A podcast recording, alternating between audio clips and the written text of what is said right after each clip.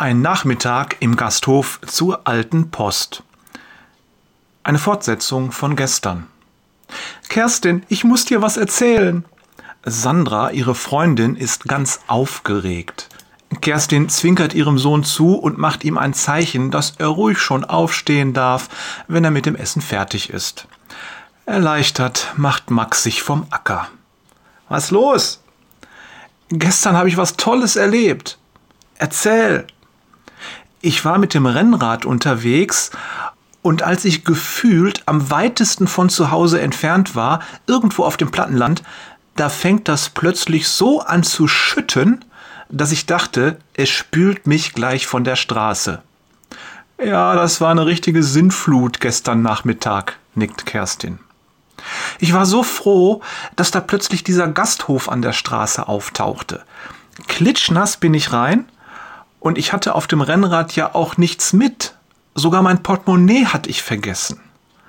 Als der Wirt mich sah, wie ich da tropfend reinkam, hat er mir sofort ein paar Handtücher geholt, dass ich mich abtrocknen kann.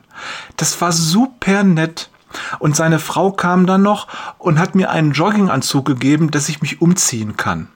Das ist ja klasse, sagt Kerstin. Du hattest ja auch nichts mit. Gar nichts bestätigt Sandra. Nicht mal ein paar Euro. Die beiden haben mir extra eine warme Suppe gemacht und eine heiße Schokolade. Um 18 Uhr konnte ich dann Klaus anrufen, dass er mich abholt, und als wir da etwas bezahlen wollten, da wollten sie es nicht haben. Ihren Besuch hat uns Gott heute geschenkt. Verstehst du das? Sie haben doch mir was geschenkt. Kerstin muss lächeln. Ich glaube, ich weiß, von wem du redest. Das sind die zwei ganz lieben Leute, ich kenne die aus der Gemeinde. Zur alten Post heißt der Gasthof, stimmt's?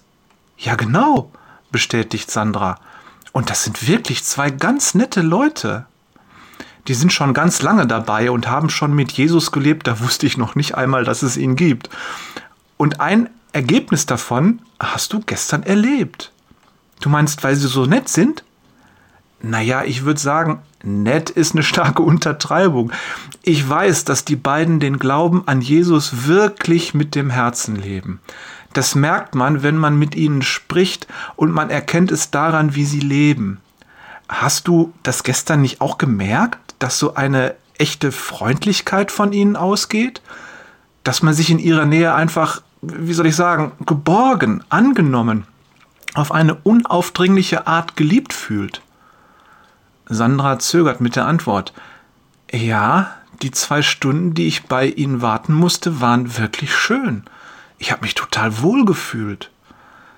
Sie macht eine Pause, als würde sie überlegen. Aber Sie haben nichts von Jesus gesagt oder überhaupt irgendwas in der Richtung. Das mussten Sie ja auch nicht. Kerstin schaut auf das Kreuz an der Wand hinterm Küchentisch. Sie denkt an die beiden, wie sie am letzten Sonntag im Gottesdienst gesessen haben und fühlt sich ihnen zutiefst verbunden. Irgendwie ist sie sogar ein bisschen stolz und unglaublich glücklich. Sie mussten nicht über Jesus reden, weil sie wie er gelebt haben. In der Leitung ist es still. Du hast gestern erlebt, wie Gott Menschen verändern kann, wenn sie sich ihm hingeben. Wer es mit dem Glauben an Jesus ernst meint, der will werden wie er. Wer Jesus liebt, der will wie Jesus lieben. Kerstin macht eine Pause. Das gelingt uns nicht immer. Aber du bist begeistert und hast mich angerufen, weil es den beiden gestern gelungen ist. Du konntest diese Liebe Jesu spüren.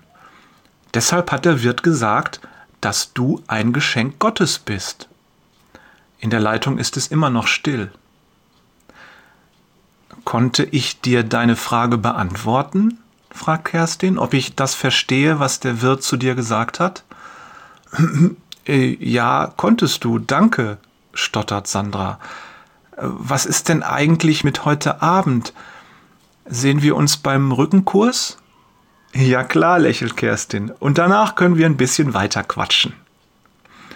Liebe Grüße von Jörg wünscht sich, dass er einen Menschen so begeistern kann, Peters und Thorsten, folgt der Liebe Jesu, Wader.